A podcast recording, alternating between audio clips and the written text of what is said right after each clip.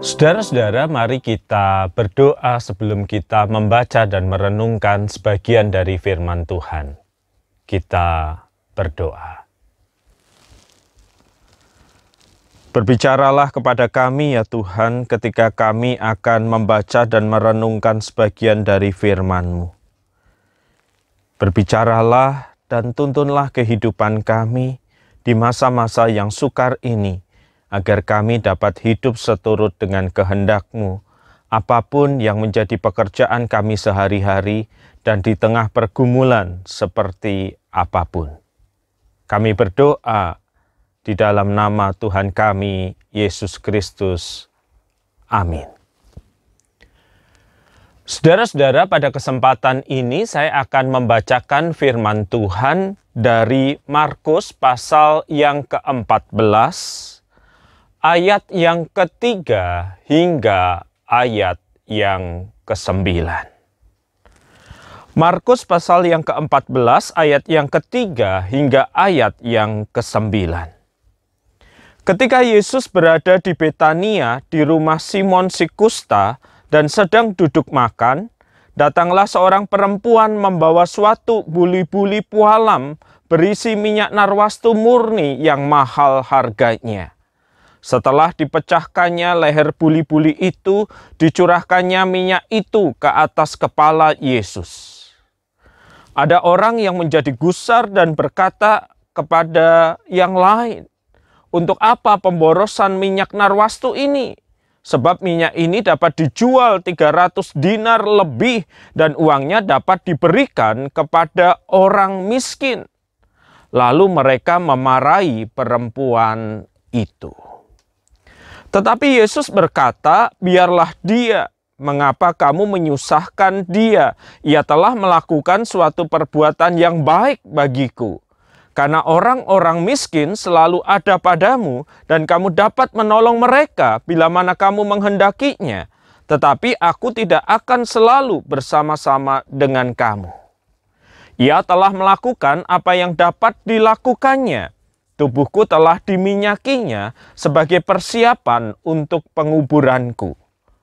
Aku berkata kepadamu sesungguhnya di mana saja Injil diberitakan di seluruh dunia, apa yang dilakukannya ini akan disebut juga untuk mengingat dia. Saudara-saudara, apa yang membedakan antara memberi dan membuang?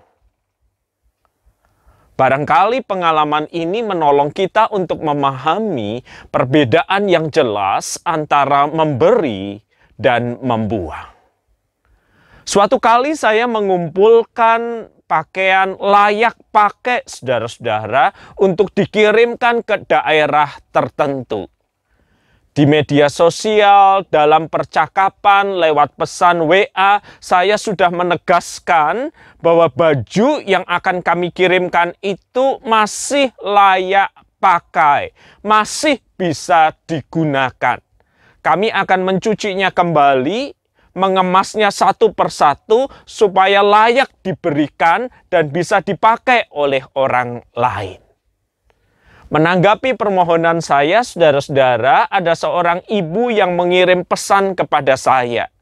Di rumah saya, Pak WP, ada banyak baju yang mau saya sumbangkan, yang mau saya berikan, tetapi saya tidak bisa mengirimnya.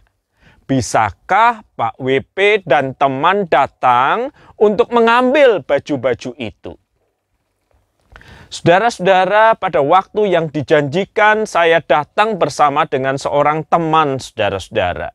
Si ibu tidak ada di rumah, yang ada hanyalah pembantunya yang segera menyuruh kami ke sebuah ruangan di mana terdapat lemari-lemari besar model zaman dulu yang seorang anak bahkan bisa bersembunyi di dalamnya tanpa ketahuan. Sang pembantu hanya berkata, "Ambil semuanya, tetapi jangan diacak-acak." Ia segera meninggalkan kami, saudara-saudara, dan saya membuka lemari itu, ada tumpukan pakaian di situ. Kami gembira sekali, rekan saya juga tersenyum gembira dan berkata, Pak kita akan dapat baju yang sangat banyak ini. Yang terima juga pasti akan senang. Maka saya mengambil kursi, saudara-saudara mengambil dulu yang paling tinggi, yang paling susah. Saya ambil satu, saya buka dan saya kagum. Mereknya terkenal, saudara-saudara. Baju itu dari sudut saya masih terlihat sangat baik. Tetapi rekan yang ada di bawah yang melihat dari sudut pandang yang sebaliknya berkata kepada saya, Pak ini nggak bisa dipakai, bagian belakangnya lubang cukup besar.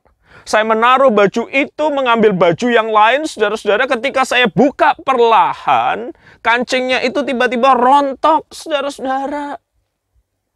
Kami segera mengambil baju yang lain, melihat, mencermati baju yang lain, dan setiap baju yang kami buka selalu ada hal yang kurang dan fatal yang menyebabkan itu tidak bisa dipakai.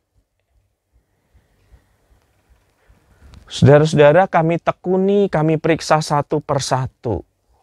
Dari empat lemari yang besar itu, dari mungkin dua ratusan, tiga ratusan baju itu, hanya 20 yang benar-benar masih layak untuk dipakai. Ketika kami sibuk berbicara dan mengamati baju-baju itu, pembantunya datang membawakan air minum lalu berkata, Hei jangan diacak-acak loh ya, tolong dibawa semua atau dirapikan kembali seperti tadi. Saudara-saudara, menurut Anda yang dilakukan si ibu itu sebenarnya dia memberi atau membuang? Kalau dari 200-an, 300-an hanya 20 yang benar-benar layak pakai. Sesungguhnya dia memberi atau membuang. Saudara-saudara dalam bacaan yang kita baca hari ini, saudara-saudara ada sebuah pengalaman di mana murid Kristus melihat satu tindakan tertentu dan kemudian dia mengatakan untuk apa pemborosan ini, saudara-saudara. Apa yang menyebabkan murid Kristus mengatakan kalimat itu? Suatu kali ayat yang ketiga mencatat Tuhan Yesus ada di Betania di rumah Simon Sikusta, duduk makan, dan kemudian datang seorang perempuan membawa buli-buli pialam, pualam berisi minyak narwastu murni yang mahal. Harganya saudara-saudara diperkirakan 300 dinar. Satu dinar adalah upah kerja orang satu hari. Anggap saja 100 ribu. 300 dinar maka minyak yang dipecahkan itu senilai 30 juta. Para murid kemudian berkata satu kepada yang lain. Ketika ada orang yang memulai percakapan dan berkata, untuk apa pemborosan minyak narwastu ini? Dapat dijual bukan, dapat diberikan kepada orang lain bukan, dapat membiayai orang-orang miskin bukan. Dan para murid yang lain nampaknya setuju saudara-saudara. Ini pemborosan. Ini membuang sesuatu yang tidak perlu, tidak tepat tempatnya. 30 juta dihamburkan begitu saja mereka lalu memarahi perempuan ini. Uniknya saudara-saudara Tuhan Yesus tidak ikut memarahi perempuan ini. Tuhan Yesus justru berkata, biarkanlah dia. Mengapa kamu menyusahkan dia? Ia telah melakukan suatu perbuatan yang baik bagiku. Orang miskin selalu ada padamu dan kamu selalu punya kesempatan untuk menolongnya. Tetapi aku tidak selalu ada bersama-sama dengan kamu. Tuhan Yesus tidak memarahi perempuan ini, saudara-saudara. Siapa perempuan ini? Kalau kita mengacu pada catatan Yohanes, dan ini adalah peristiwa yang sama, maka perempuan ini adalah Maria yang berulang kali dicatat dalam pelayanan Yesus dia duduk mendengarkan dengan seksama perkataan Yesus. Di dalam sebuah episode yang lain, saudaranya Marta menjadi begitu sibuk, tetapi Maria ini duduk diam mendengarkan perkataan Yesus. Jika ini adalah sosok Maria yang melakukan tindakan ini dan dua peristiwa itu adalah identik saudara-saudara, maka kita tahu Maria melakukan hal ini karena dia mendengar sabda Tuhan. Dia tahu Yesus yang akan mengalami penderitaan dan kematian. Dia tahu cintanya kepada Yesus itu besar dan karena cinta yang besar itu, dia memakai kesempatan ini untuk memberi persembahan dan persembahannya bukan sembarangan, saudara-saudara. Persembahannya adalah yang terbaik yang bisa diberikan seorang perempuan. Saudara-saudara, minyak narwastu murni itu mahal. Dan dalam tradisi Israel, seorang perempuan akan membeli sedikit demi sedikit. Untuk momen apa, saudara-saudara? Untuk momen dipakai pada hari pernikahannya. Satu kali dalam seumur hidupnya dia akan menikah dan untuk yang satu kali itu dia mempersiapkan sejak dia akil balik supaya pada saat pestanya aroma minyak narwastu yang murni yang harum itu akan menjadi bagian dari sukacitanya. Dan kini saudara-saudara yang paling berharga di dalam hidupnya itu yang dikumpulkannya dari hari ke hari itu, yang dikumpulkannya tetes demi tetes itu, dipecahkannya untuk mengurapi Yesus.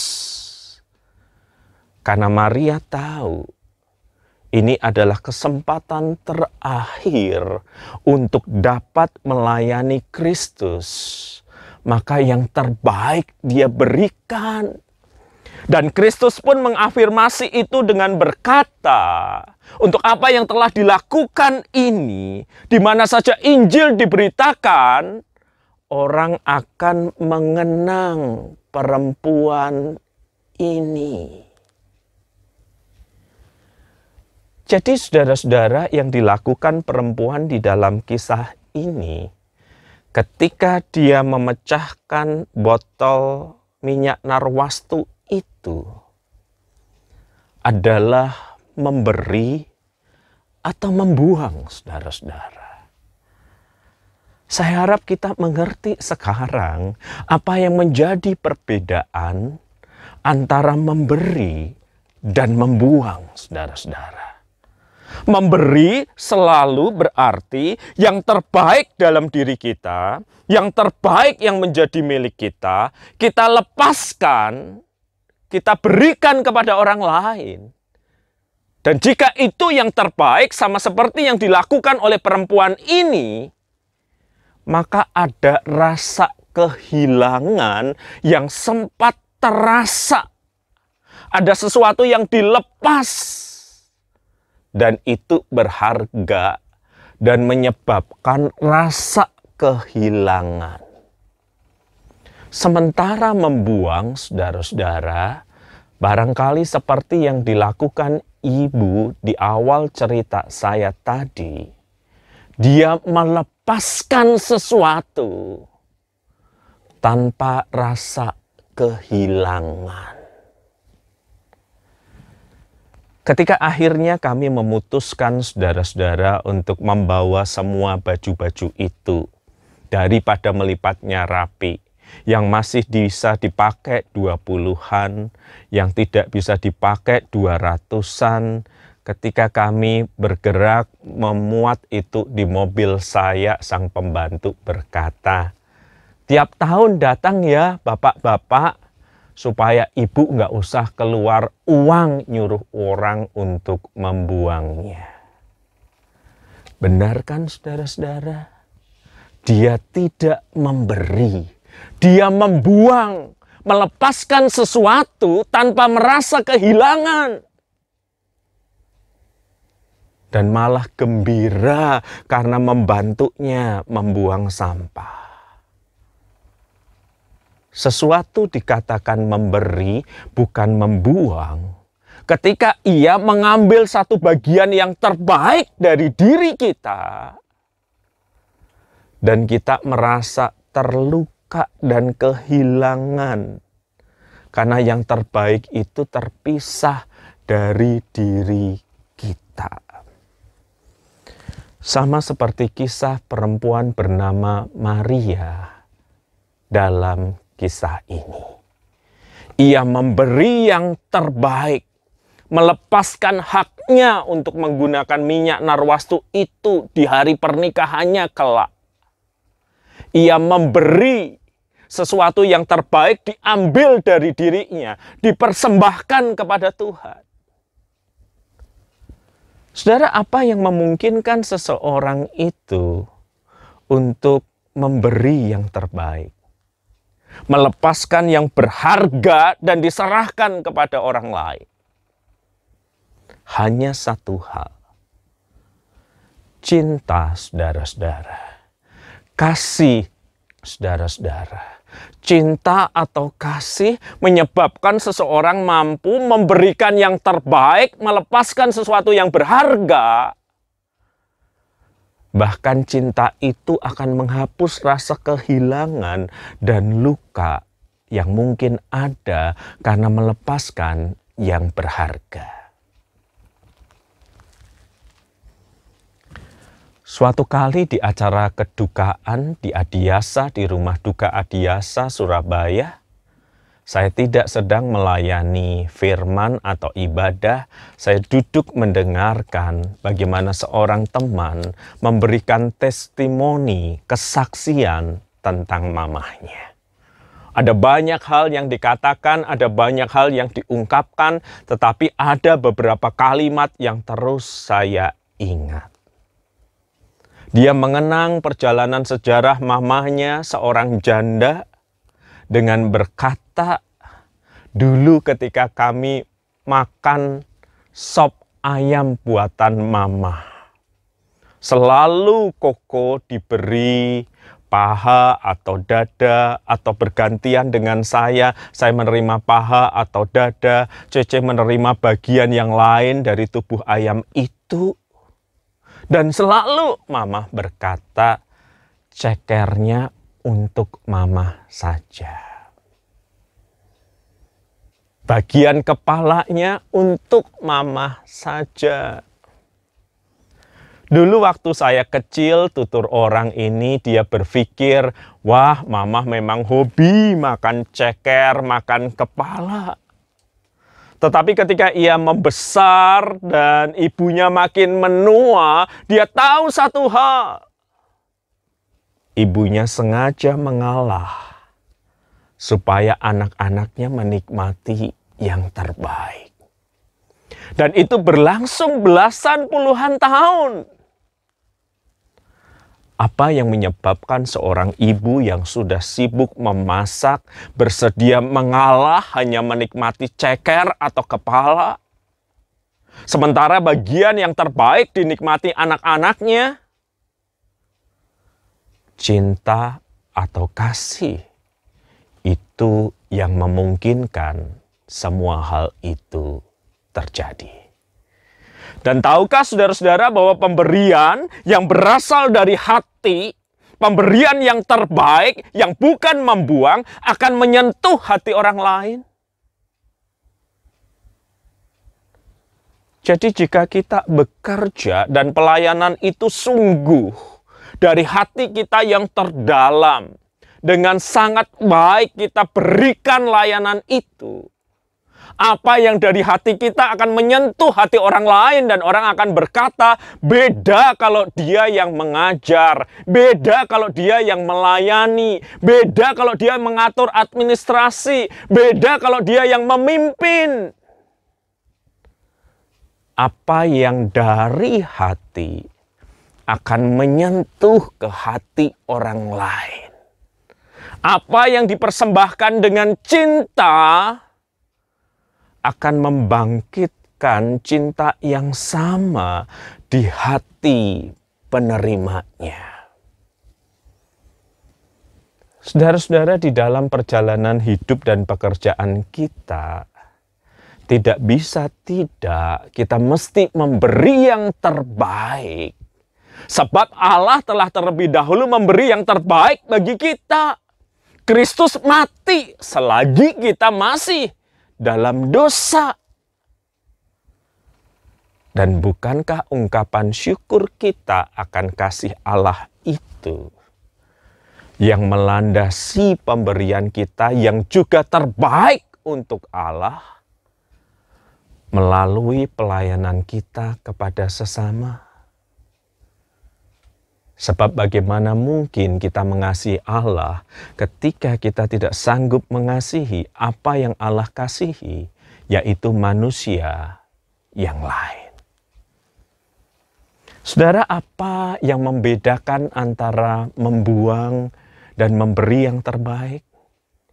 Orang bisa membuang tanpa hati, tanpa rasa kehilangan. Tetapi orang tidak bisa memberi yang terbaik tanpa melepas yang berharga. Dan rasa kehilangan atau luka karena melepas yang berharga tertutupi oleh rasa cinta. Semoga kita terus belajar mengikuti jejak perempuan ini untuk memberi yang terbaik kepada Tuhan. Tetapi lebih daripada itu, mengikuti teladan Kristus yang telah memberikan hidupnya bagi kita. Mari kita berdoa. Tuhan ajarkanlah kami untuk memberi yang terbaik, sebab Engkau telah terlebih dahulu memberi yang terbaik bagi kami. Kristus telah memberi yang terbaik bagi kami. Dan rohmu yang kudus telah mencurahkan damai sukacita yang terbaik juga bagi kami. Di dalam nama Kristus kami berdoa. Amin.